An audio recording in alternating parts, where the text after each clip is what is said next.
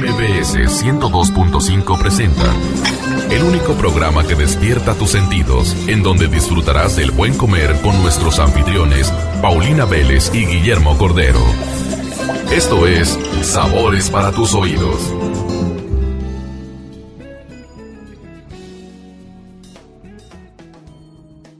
Hola, buenas noches, ¿qué tal? Es viernes y están con nosotros en Sabores para tus oídos en el 102.5 del FM. Por favor, tome nota de nuestro Twitter Sabores y Oídos y de nuestro Facebook Sabores para tus oídos. Soy Salvador Bertis y estoy aquí con Paulina Vélez, que vamos a platicar y nos va a platicar de temas interesantísimos relacionados con los vinos, en particular los vinos mexicanos, las regiones, el tipo de uva. Ya verán, una, es, un tema amplísimo y me da muchísimo orgullo tenerla aquí eh, eh, de partner en el, en el programa porque es una de las grandes expertas en el tema en México. Paulina, buenas noches. Hola Salvador, ¿cómo estás? Buenas noches a todos. Aquí estamos como todos los viernes de 9 a 10 de la noche en Sabores para tus oídos. Encantada de volverte a ver como casi todos los días, Salvador, felices.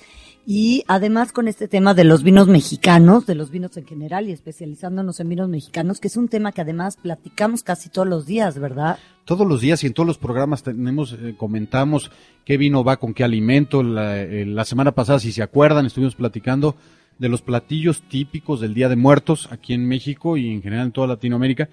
Y curiosamente estuvimos platicando de algunos tamales en donde nos, eh, Paulina nos recomendó eh, tomárnoslos con un vino blanco de uva. La uva que recomendaste, ¿cuál era? La, el Sinfandel, Riesling o cuál No, era, no, no. Bueno, y que no es precisamente una uva mexicana, la Riesling, que a mí me encanta con los sabores mexicanos, sobre todo si son picantes y especiados. Estas uvas que son especiadas, que tienen esta frutalidad, a mí me encantan. Pero en México, por el clima que tenemos en los diferentes estados, la diferente producción, justamente no es de las uvas que se da.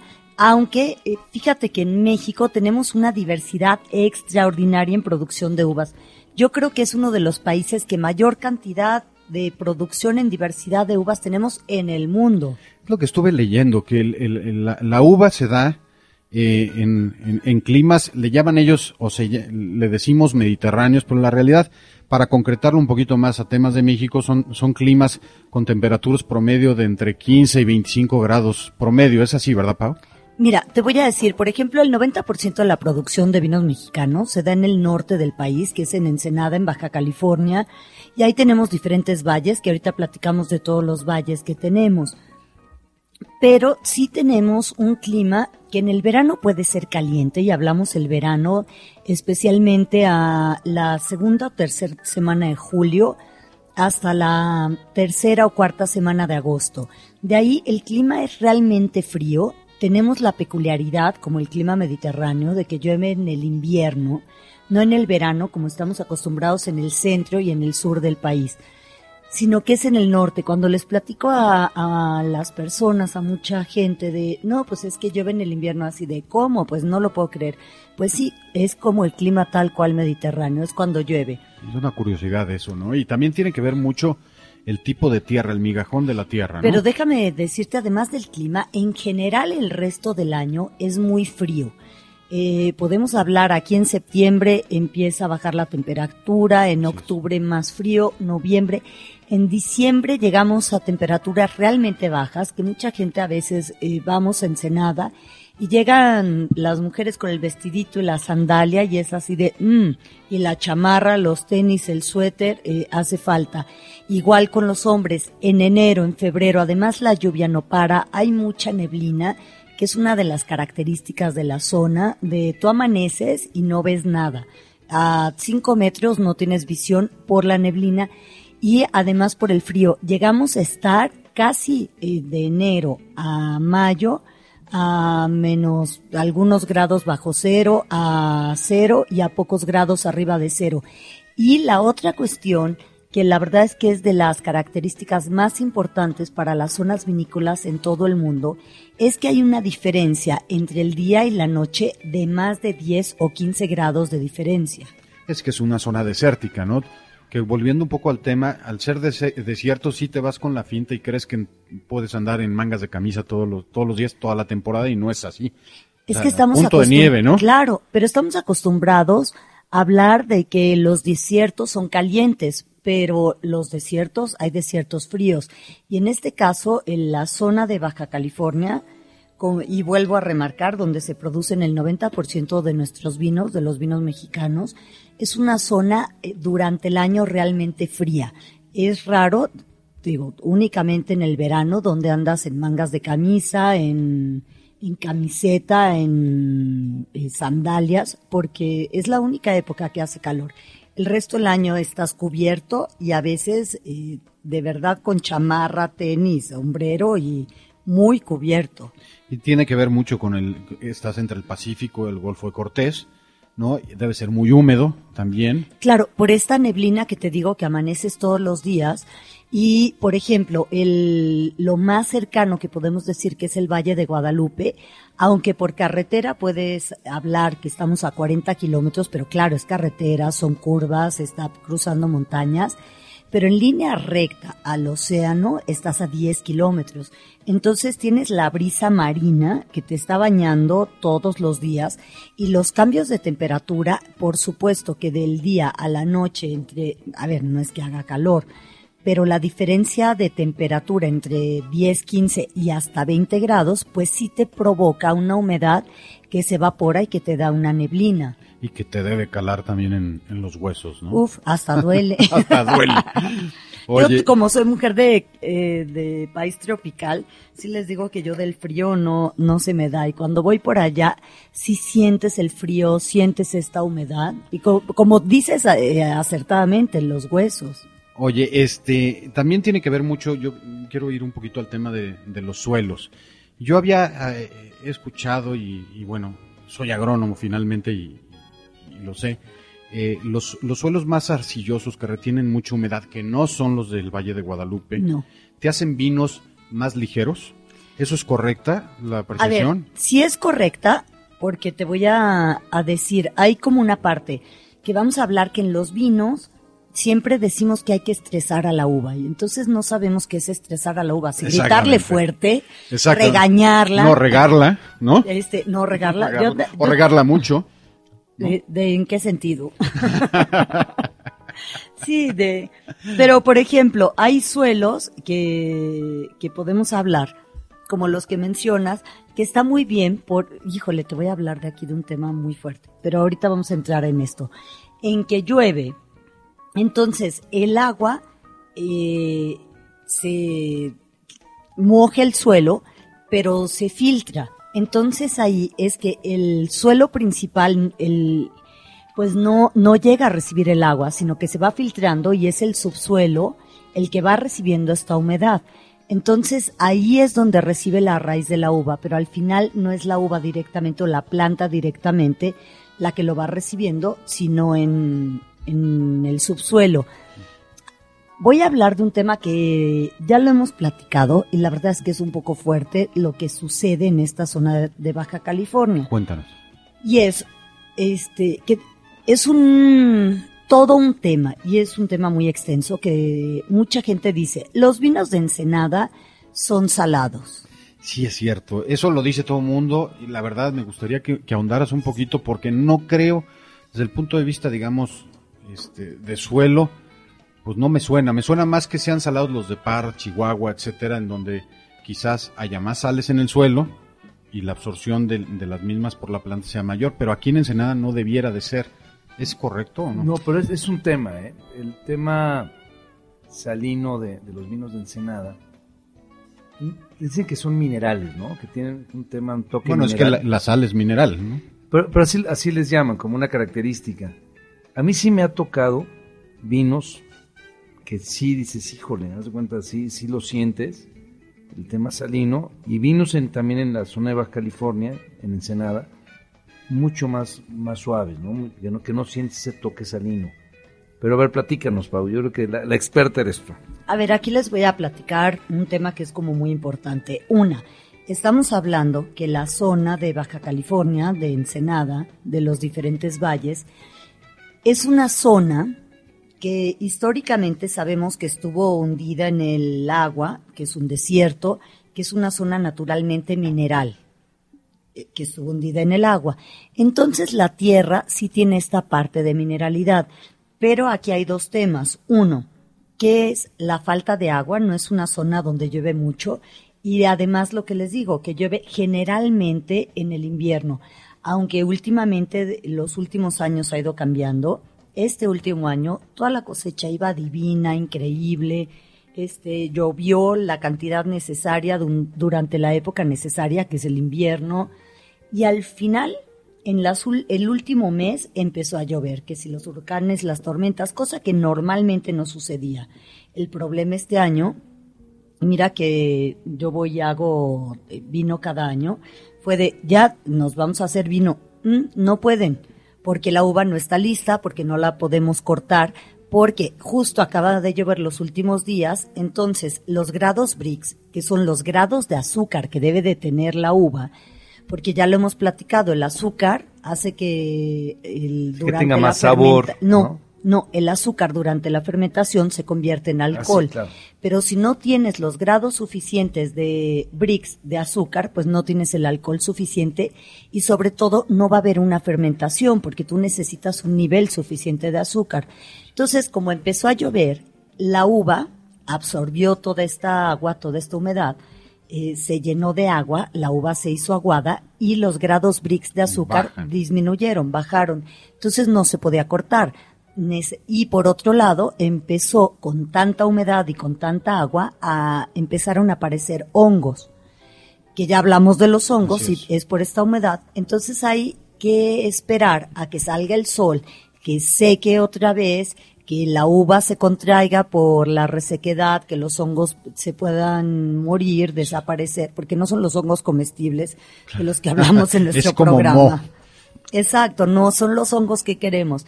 Entonces, ¿qué va sucediendo? Pues fue, este, pues no podemos cortar, oye, pues cuándo podemos ir, este, yo tengo que trabajar, este, todos tenemos que trabajar aquí en, en la Ciudad de México, pues espérense, espérense, espérense. Y ahorita, bueno, cuando al final se pudo cortar el varietal que queríamos, que era el tempranillo, que fíjate, tempranillo es porque es la uva que se cosecha más temprano, al principio. Típicamente española, ¿no?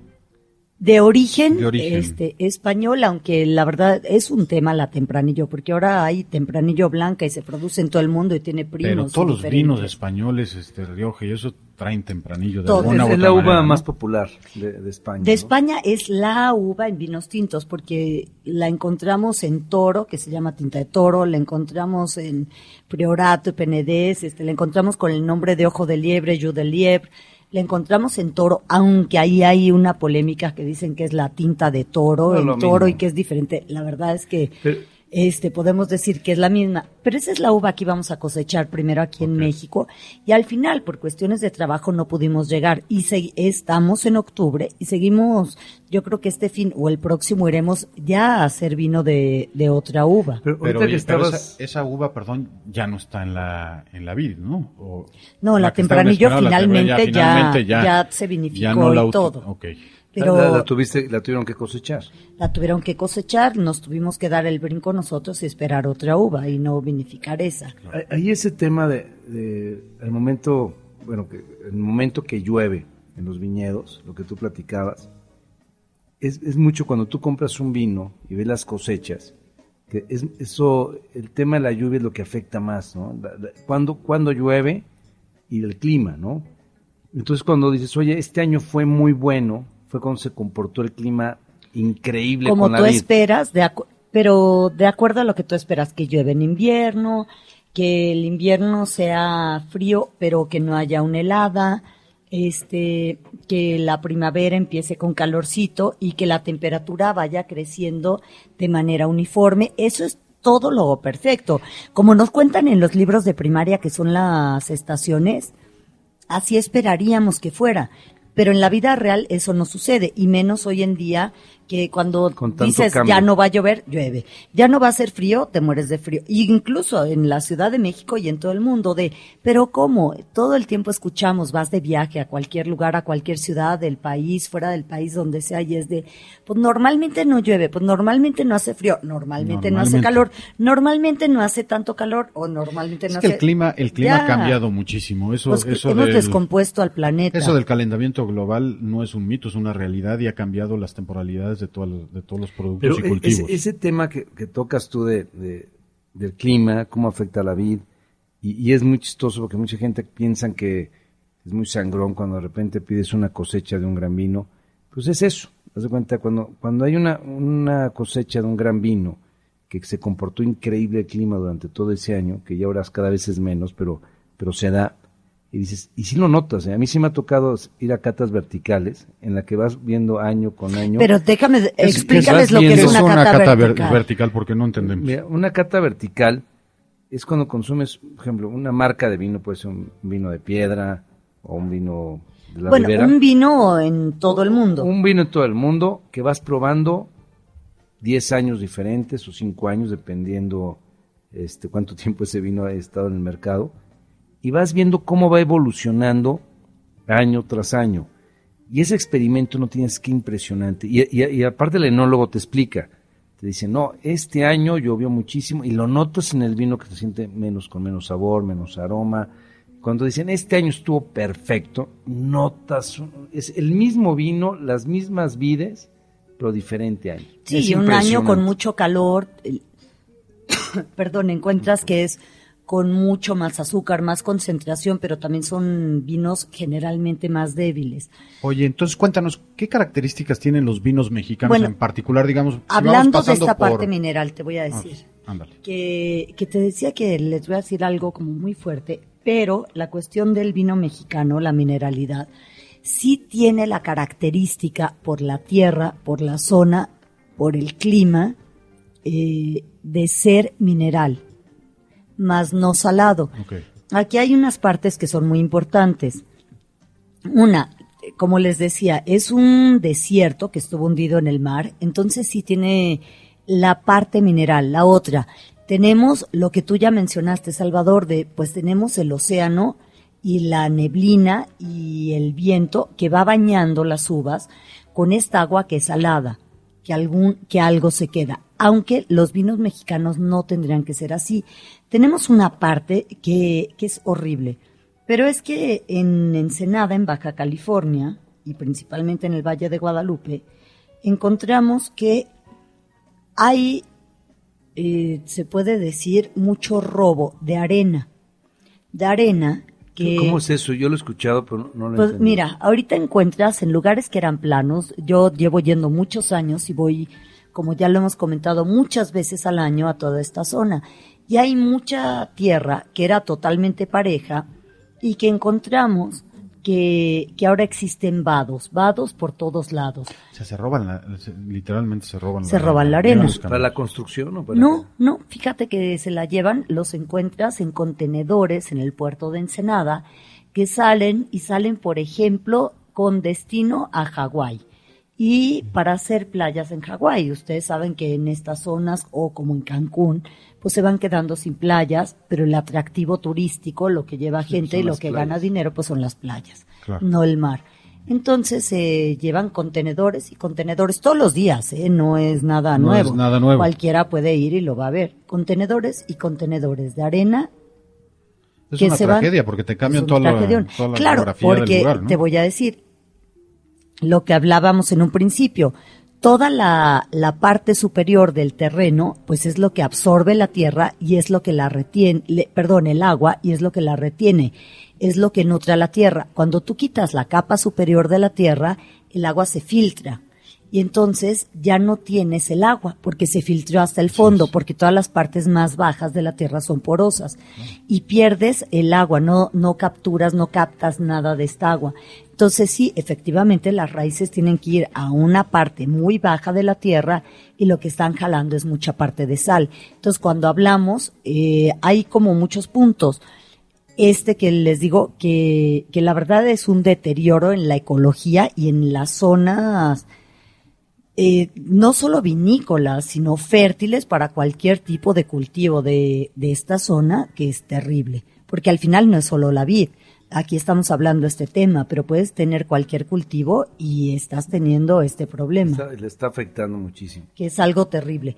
Entonces, eh, esto es lo que está pasando en toda esta zona, sobre todo el Valle de Guadalupe, aunque podemos hablar que en toda esta región hay diferentes valles, que hay valles muy importantes, porque es una región muy grande, que es el Valle de Guadalupe, que ya lo mencionamos, que es el más grande, y sí el más conocido y el que hablamos y decimos que los vinos mexicanos vienen de allí, pero existe el Valle de Santo Tomás, que obviamente tenemos una vinícola en esta zona, tenemos el Valle de San Antonio de las Minas, tenemos San Vicente, eh, tenemos Ojos Negros Y todos y estos, Tecate. todos estos valles te van dando características distintas en los vinos. Sí, claro. Sí, Por ejemplo, a ver, Tecate. ¿Qué, qué tipo de vino? Ese yo lo da? siento menos salado. en Tecate. claro, Pero a ver, platícanos un poquito.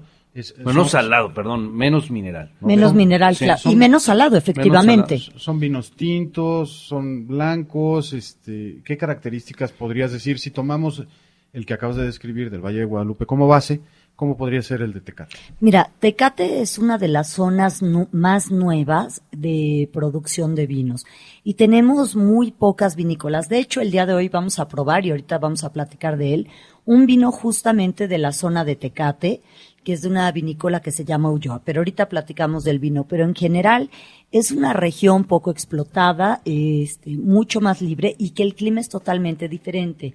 Está mucho más al norte y encontramos que es muy fría, incluso llega a nevar eh, casi todos los años y nos da un clima y, unas tierras muy, muy diferentes. Se producen eh, uvas con características diferentes, con una concentración mucho más suave, porque hay menos sol, porque hay más neblina, porque hay más frío. Entonces son vinos de menor concentración, menos potencia, también menos alcohol. Incluso llegamos a tener, eh, que hemos platicado de esta uva de Pinot Noir, llegamos a tener esta uva que ahora se está sembrando en Qué los diferentes valles en México, ¿Y cómo se que da? no es común.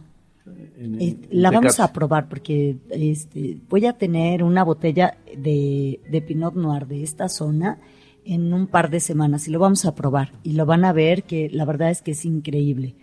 Y ahorita pues nos vamos a tener que ir a un corte, pero eh, vamos a, platicar del vino que vamos a probar el día de hoy y de las diferentes zonas. Perfecto, escríbanos a- eh, en sus comentarios en, en Facebook Sabores para tus oídos y en el Twitter Sabores y Oídos. Recomiéndenos qué programa quieren escuchar, qué quieren que les preparemos para las siguientes semanas. Eh, estamos aquí, Salvador Bertis, con los expertos Guillermo Cordero y Paulina Vélez. No te vayas, aún falta lo mejor de nuestro menú aquí en Sabores para tus oídos. En MBS Radio 102.5. Regresamos con el siguiente tiempo de nuestro menú. Aquí en Sabores para tus oídos.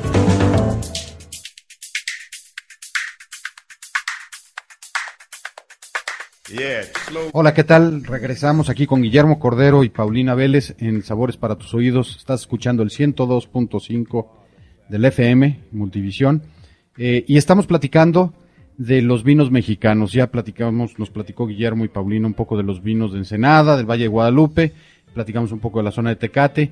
¿Qué otros temas podemos este, compartir con la audiencia, Pau, Guillermo, eh, que nos sirvan también para escoger pues un buen vino y, y- y promover los vinos mexicanos? ¿no? Oye, Pau. Yo quiero que Memo proponga un tema, pero quisiera eh, proponer que hagamos unos regalos para nuestra audiencia, para todos nuestros radioescuchas. ¿Y qué les parece si proponemos que vamos a regalar tres botellas de vino mexicano, que todos van a ser diferentes y van a ser todos de vino mexicano, diferentes productores? Pero que nos contesten la siguiente pregunta, pero por Facebook y Twitter. Dinos nuevamente el Facebook y el Twitter y ahorita vemos qué pregunta hacemos. Miren, el Facebook es arroba sabores y oídos y el Facebook es sabores para tus oídos. Ah, bueno, pues, ¿qué pregunta te late, Memo? Eh, Me encantó la pregunta de la denominación de origen. Si, si en México hay denominación de origen o regiones. Ok, entonces contéstenos y los primeros tres que contesten acertadamente esta pregunta Les vamos a regalar tres botellas de vino mexicano que pueden pasar a partir de lunes aquí a las oficinas de MBS. Eh, y Es Mariano Escobedo, 532, esquina con Copérnico. perfecto, aquí los esperamos, pero esperamos correr. Si no hay tres que contesten, no. Nos hay- la vamos a tomar nosotros. Bueno, que el trabajo que nos va a costar. Exactamente. Salud. Cuéntanos qué estamos probando, A ver, es lo que les iba a decir. Hablemos primero de qué es lo que estamos probando. De, ay, salud. Salud, que si no. Que estamos hablando y, y beban, porque si no ya saben la maldición de, de brindar y no beber. Beban y verse a los ojos. Si no, llega una maldición mala. Cuéntanos la maldición. Cuéntanos la maldición, Memo. Son mil años sin sexo. Mil años. Ah, no, cien nada más. Siete. A siete años, perdón. o sea, de mal. mil años, ¿cuántos karmas? ¿Qué ¿Cuántos- tal, eh? No. Para todos tus descendientes, O sea, imagínate. Así t- como la maldición, tú y todas tus próximas 58 generaciones Imagínate. Entonces, cuando, cuando brinden a los ojos, muy a importante. los ojos. Este, Oye, un tema que estabas diciendo de, de Tecate. ah, ya les iba a decir algo de una amiga que es un encanto. A ver, cuéntanos. A ver, que dice, este, pues yo voy a brindar y no voy a ver a los ojos, dice, porque aunque sea malo, pero que haya. Ah, está buenísimo. Una amiga encantadora. Pero que que no ambos falte. conocen, de hecho. Ambos. Este, es- cuando se termine el programa les digo quién es. Ok. Bueno, sigamos. ¿Qué va a ser? A ver, esos vinos de Tecate, ¿no, no tienen Bueno, pues un estamos- toque de lúpulo? No. ¿Eh? De lúpulo, ver, no, Memo. pues ni que fuera cerveza. Memo, ¿qué pasó? Te quedaste con, Eh, con la maldición, de programa. no, estamos hablando los Con su- vinos con- de ¿Cómo era? Con su sal y con limón, ¿no? Con- Este no. Este Ni no. con limón ni con sal. Pero con un quesito. Hijo, ¿qué tal? delicioso. Ay, ¿por qué no hablamos de un programa de quesos mexicanos? De las diferentes regiones, de vaca, de oveja, de cabra, ¿no? Delicioso. Me Ah, encanta. hablemos un programa de quesos. Sí. Pues bueno, este, ahora que descubrimos un nuevo tema, esperamos que nos apoyen con este tema. Este, escríbanos que sí quieren este tema para que hablemos del, Para prepararlo. ¿El tema que es sexual o cuál? no, Ya- de, ya de los quesos. Ah, de los vamos. quesos. ok, ok. Entonces, vamos a, este vino que nos estamos tomando el día de hoy es de una bodega que se llama Ulloa, que es una bodega que Pero descríbenos el vinito. de la, pero además es de las primeras bodegas que hubo en Tecate. Es una bodega preciosa. Por favor, si se dan una vuelta por allá, escríbanos, llámenos, avísenos para organizar que visiten la bodega. Vale muchísimo la, mu- muchísimo la pena, es hermosísima. Tiene unos viñedos propios que además son muy lindos de, de hace muchísimos años. Y eh, este vino, Nos está distrayendo aquí, Carlos, que está fumando. ¿Qué fumas, Carlos? quién sabe qué ¿Cómo cosa muy extraña. Ahí está que fuma. Está dejando de fumar y trae una de esas cosas este, eléctricas. Y dije, ¿qué cosa pasa a mi uno? Sigamos con el vino. Parece muy extraño. Este, y entonces, es lo que les decía, es de un clima totalmente diferente. Este vino que nos estamos tomando, porque la verdad es que la mayor parte de los vinos mexicanos son de mezclas de uvas, no son varietales. Varietales decimos de una sola uva, y la mayor parte de los vinos que vamos probando mexicanos son de una mezcla de uvas. Y este vino está hecho de la uva Cabernet, de Merlot y de Petit Syrah, que es una combinación que yo creo que lo hace muy complejo, muy equilibrado. Es un vino que a mí me encanta.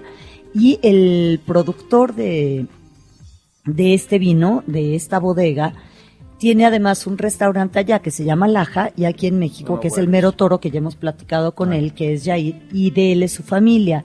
La bodega se llama Ulloa por el apellido de su madre y es un vino que para mí eh, sí hace algunos varietales, pero este es su principal vino, se llama Ulloa y es un vino muy equilibrado, muy complejo, muy rico, muy fácil, muy fácil para cazarlo. Cazarlo es para com- Combinarlo. con- combinarlo con, diferentes con te- alimentos. ¿Con qué lo combinarías, Pau? Mira, es un vino que, que, como les decía, de un clima tan frío no es tan concentrado, no es tan potente, eh, y vamos a ver que es como de un cuerpo medio, incluso a la vista no es negro ni tan oscuro. Y en la nariz podemos percibir como muchas flores, como muchos frutos, como especias, como un toquecito de madera. Y fíjate que no tiene el toque de que estamos platicando el toque característico de Baja California. Este no, no tiene, no notas el tema La parte mineral. mineral. lo Porque en esta zona no hace falta agua. Ah, qué rico. Es Que tampoco se roban la arena. Este es de Tecate, recordemos, ¿no? Sí, es de Tecate, que hablábamos de esta nueva zona. Pero a ver, un, un tema que les quiero comentar a los radioescuchas. Este nada más para decirte, porque justo ahorita que lo probé, cómo se me antojó con un manchamanteles. Ah, qué rico. ¿Qué- qué es eso? Va ¿Qué es perfecto. ¿No conoces manchamanteles? no. Es una es un plato poblano delicioso que es como eh, es carne deshebrada, pero le ponen este Frutas, fruta rico. como plátano. Mira, con mole. No, no, no, No. es una salsa roja. Es, es una salsa roja. eh, hecha con una mezcla en este de chiles con frutas, pero solamente te da el sabor de los chiles, pero no te pica. un poquito y de lleva, chipotle también tiene. lleva, híjole, es rico. una delicia, delicia. A mí me encanta, ¿eh? Y, y- y no lo ves en cualquier lugar. Es, Ay, Sí, no, no cualquier lugar lo hace bien. No, No, me imagino. la verdad es que, y hoy en día lo ves poco, antes lo veías más, pero hoy en día lo ves poco. Solamente lo ves en algunas ocasiones, en algunos lugares como de plato de temporada y especial. Oye, Pau, un, to- un tema que se me hace que es importante, por ejemplo, en Europa, tú vas a España y, y las clasificaciones de en base al, al- al tiempo que tiene el vino en las barricas, está el reserva, el gran reserva, eh, eh, eh, bueno, un, vino que no tuvo, tuvo madera y crianza. crianza. Entonces, en México, ¿qué pasa con eso? Por ejemplo, en México, ¿cómo se clasifican los vinos? O si existe alguna clasificación o una ley o algo. Ah, ¿Existe o no? Fíjate que en México no existe la denominación de origen. Es, somos un país muy nuevo, muy nuevo para la elaboración de vinos. Históricamente, a ver, vamos en, no vamos a profundizar, se las cuento rápidamente, si no puede convertirse en un programa de historia y no queremos. Aburridísimo, por favor. Pero este, en México no hacíamos vino eh, antes de que llegaran los españoles. Cuando llegaron ellos, eh, eh, empezaron a fermentar, a hacer un vino de las vides que encontraron, que eran sobre todo uvas de mesa, y no fue muy exitoso. Después empezaron a traer vides, las sembraron y se empezó a hacer vino. Después voy brincando para hacerlo muy se cortito. el... No, empezaron a hacer un vino tan bueno que se empezó a exportar a España. Los productores de, de esto es como la, la economía actual, del comercio actual. Los productores de vino en España llegaron con Felipe II, le reclamaron y le dijeron, oye, no queremos que traigan vino de la colonia, que nos están haciendo competencia. Y entonces ahí surgió el doping. Y eh, prohibieron, fíjate que no únicamente el vino, prohibieron también el café y la seda que se hacía en México. Entonces, eh, en el tema del vino vinieron, quemaron todos los viñedos, eh, arrancaron y quemaron, y no solo en México, en la Nueva España, sino en toda América. Por supuesto, lo primero que llegó fue a nosotros donde estaba el virrey, se arrancó todo y solamente se permitió para todos los este A los conventos y lo los- el vino de... de- sí para ¿no? consagrar El Eh, vino de la iglesia. ¿no? para el vino de la iglesia y solamente podía haber alrede- para los nobles y para el vino para consagrar y de la iglesia. Y de ahí, pues ya nos vamos a la historia premoderna y, y otro día seguimos con la historia para no aburrirlos. Pero finalmente, la historia del vino en México hoy por hoy es muy joven. Estamos hablando que la historia actual tiene 25 años a partir de Montechanic, que fueron los primeros que revolucionaron después de lo que existía en el vino y acaban de cumplir sus 25 años ahora en agosto, empezaron a hacer vinos diferentes, vinos de calidad, con botellas diferentes, este, con una vinicultura y viticultura totalmente moderna, con tecnología, y empezamos a crecer y a llamar la atención en el mundo entero. Empezó el mundo a, a comprar vinos mexicanos, tampoco somos grandes exportadores, pero lo más importante es que en México se empezó a consumir vino mexicano, apenas hace 25 años. Se ha puesto de moda recientemente, pero recientemente a lo mejor te estoy hablando de 5 o 7 años para acá, ¿no? Sí, fíjate que, bueno, empezó Montechanic, después hablamos de Hugo da Costa, que ya estaba por allí, estaba trabajando para Santo Tomás, que es la bodega de, de Baja California más antigua que hay, pero empezó con su proyecto propio de Casa de Piedra, y este además con un modelo económico muy diferente con una venta de futuros porque tampoco tenía para financiar todo el proyecto todo lo que hace Hugo tiene modelos económicos totalmente diferentes. Un día, y a lo mejor no es este programa para hacerlo, hay que invitarlo para hablar de otros temas, pero yo creo que algún día vale la pena que alguien lo invite para hablar de modelos económicos que son complejos y diferentes. Y a partir de allí, pues empezó con su bodega de aborigen, este, encontramos El como vino de piedra también, ¿no? el vino de piedra, que es el que hablo, Sí. que fue el modelo más diferente, eh, que se vendió a futuros y aborigen, y luego empezó Tres Valles, y luego empezó Pau Pilluan, y este, y fueron surgiendo. Es una este, escuela, Chimul. Pero, pero volviendo a la pregunta de Memo, que me pareció muy interesante, no hay un reserva, gran reserva, etcétera, ¿no? No, como en México no tenemos denominación de origen, Pero tiene que ver con la denominación, el tema de los años en, en la barrica. Sí, sí y no. Por ejemplo, en España es totalmente claro, de acuerdo a la denominación, tú puedes decir reserva, gran reserva, crianza o vino joven. Y en, en por ejemplo, en... Pero en Francia son Gran Cru, Cru, Sí, ta, ta, son ta, diferentes, Es pero cosa, ¿no? eso es de acuerdo no a la crianza únicamente, más bien al terreno.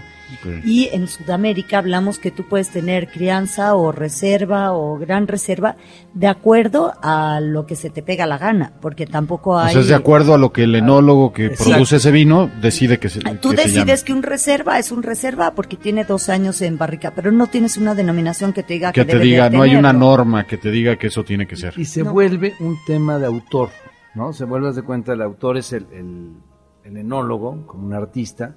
Entonces dice él, oye, yo nada más le puse tanto tiempo a esta, esto, hice una mezcla de tal uva y el otro. Y, y- y se- y es muy interesante, ¿eh?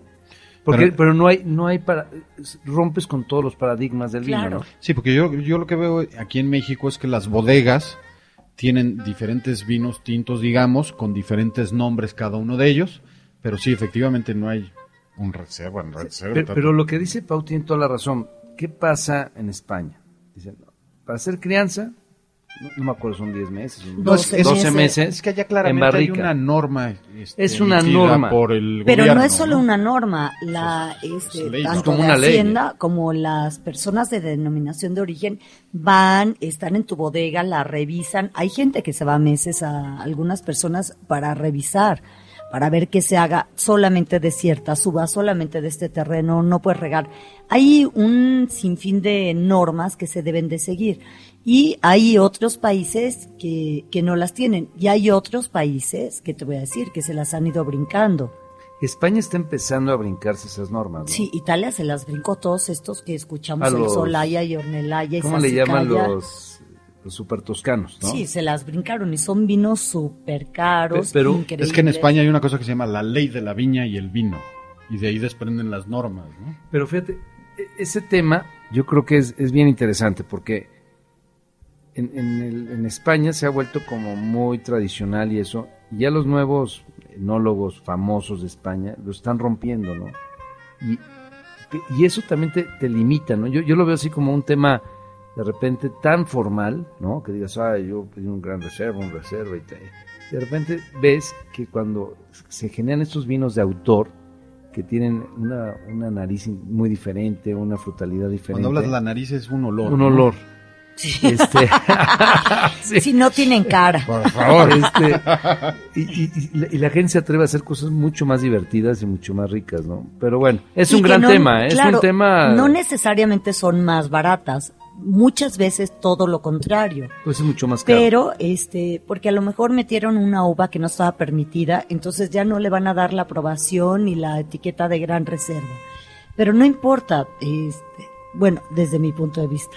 Hay eh, algunos puristas, yo no soy purista, Sí, me encanta. como ya lo se habrán dado cuenta, este, yo creo más en hacer vinos de una manera muy libre, aunque también hay algunas cosas que protege la denominación y que deben de respetarse, que yo estoy de acuerdo.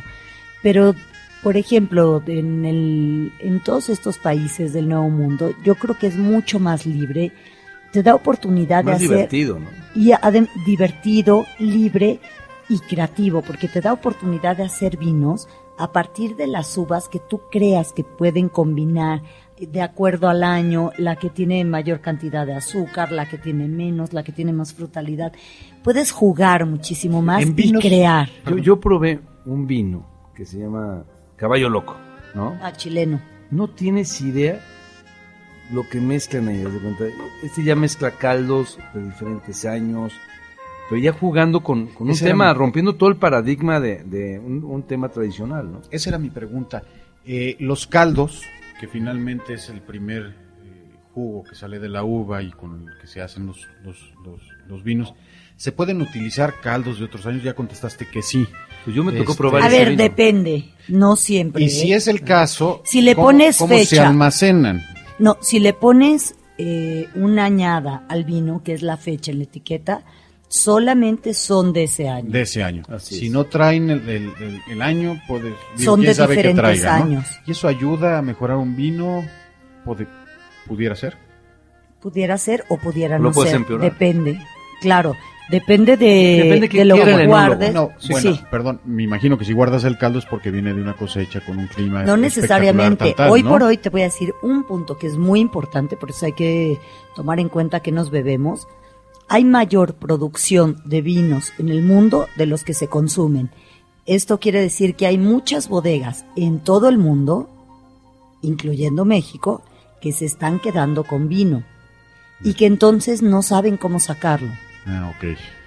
Y hay que tener cuidado. Hay que tener Entonces cuidado hay que eso. tener cuidado. Ahora, volviendo al tema del vino mexicano, Luego te encuentras de verdad, en, y no crean todo esto, en un supermercado vinos que cuestan 30 pesos, 60 pesos, wow, qué ganga. ¿De dónde Ay, salieron, es de? España y es de, De no sé qué, tenga, de Francia y de donde tú quieras, hay que tener cuidado, porque de verdad hoy por hoy hay una cantidad de vino que se está quedando porque los consumidores son menores a la producción de se vino. ha puesto de moda y, de- y también es un tema de, de glamour el tener tu viñedo. Eso, También.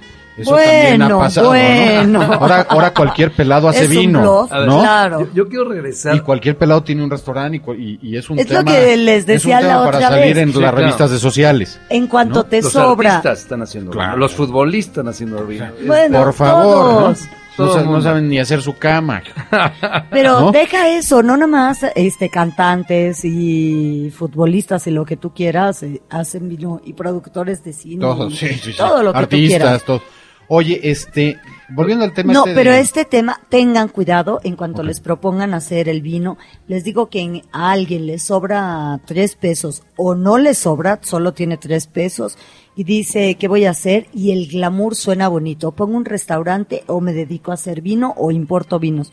Tengan cuidado, es un tema eh, muy complicado y sí hay que conocerlo. Y cualquier saber. cantidad de gente se te acerca diciendo, oye, va- vamos a poner, vamos a traer vino de tal lugar, este no hay en México. Es un peligro todo ese tipo de cosas. Pero bueno, Sí, no, no crean que es tan sencillo y por favor de verdad tengan cuidado con esto. había zonas donde se producía tradicionalmente vino en México y veo que ha disminuido muchísimo pues el interés y la producción y podemos estar hablando de un Zacatecas, un Aguascalientes, incluso, incluso un, un Teques, Tequisquiapan, Sí, claro. en donde hay una feria del vino, pero, pero, pero veo que ya no hay mucho vino este, ahí De por- otras regiones. ¿Por qué?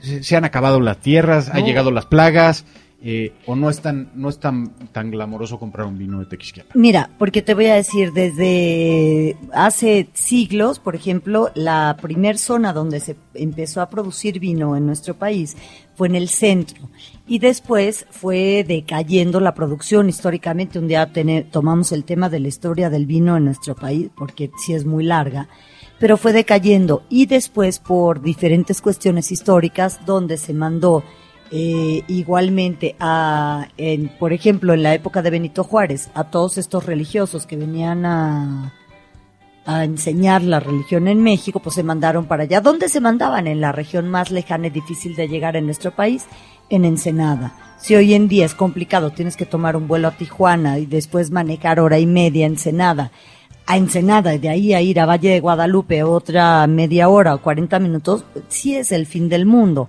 En aquella época, imagínate, entonces hubo refugiados rusos. ¿Dónde los mandaban? Ensenada. ¿Y qué saben hacer? Vino. Entonces, muchos de los que iban llegando como refugiados, ¿qué sabían hacer? Pues vino. Y allí empezaron a hacer vino. Y en el centro del país, después de la revolución, se empezaron a hacer destilados y no tanto fermentados. Entonces la uva se empezó a hacer el brandy, Los brandys, los rones, todo esto. Y te digo, el 90% se produce en Ensenada, aunque tenemos Está Parras, ¿no? Parras Está Coahuila. en Parras, Coahuila, donde está la vinícola más antigua de toda América este, Casa esta Madero. Casa Madero. Y luego tenemos también Aguascalientes, Zacatecas, Sí, porque yo toda mi infancia la viví en Aguascalientes Claro. y, y se hacía... en ¿Eres de Aguascalientes? No, no, no, Ah. pero por, por razones familiares pasamos allá todos los veranos y vacaciones. Memo nos acompañó algún día Mm. y era muy, vin- digo, había viñedos, a lo- pues, todo Muchísimo. era viñedo y originalmente fue vino y pasó lo que tú, lo que tú dices, ¿no? Finalmente se convirtió en vino, en, en uva de mesa y en uva para brandy, ¿no? Que es otro tipo de proceso Y y, jalea otro tipo también. de cosa. Y. Pero ahora está volviendo, ¿eh? Están empezando nuevamente a hacer vino en todas estas regiones. Pero llegó la filoxera famosa y acabó también con Oye, en eso, ¿eh? Chihuahua hay una vinícola también. En Chihuahua hay pero, una vinícola. ¿qué- ¿Sabes qué está pasando, Salvador? En el tema de, de los vinos, que es- están resurgiendo esas regiones. Por ejemplo, está resurgiendo Zacatecas, está resurgiendo Aguascalientes, está resurgiendo este, esas regiones donde se hacía uva para brandy, están haciendo mejores vinos. Claro, que eso está muy bien. Eso nos beneficia. Chihuahua, no sé, que, que te llama la atención otra vez. lo que está en una lo que está padrísimo es que es que sí efectivamente Hidalgo. ves una gran un, un gran apetito por el vino mexicano o sea ya está yo no sé llámale bluff llámale lo que tú quieras este la gente lo está pidiendo y es, es bueno porque es, es, es otra industria más que, que podemos Y- aprovechar Y es de los productos que están creciendo dos dígitos, que eso está padrísimo. De cuenta, En México, Qué bonitos son. hombre Ahora sí pecanos. Pero está creciendo muchísimo, dos dígitos arriba del 15%, 20%, ¿no? En el consumo. Sí. Está muy padre. oye pues bueno eh, Pues bueno, muchas Pues gracias. bueno. Nos vemos Oye. el siguiente viernes, como todos los viernes de 9 a 10 de la noche. Gracias a Dios es viernes. salud a todos este cuídense nos vemos el próximo viernes El reto más grande en la cocina es satisfacer el espíritu del sabor. Y tus oídos esta noche han disfrutado el sabor único que Paulina Vélez y Guillermo Cordero prepararon para ti.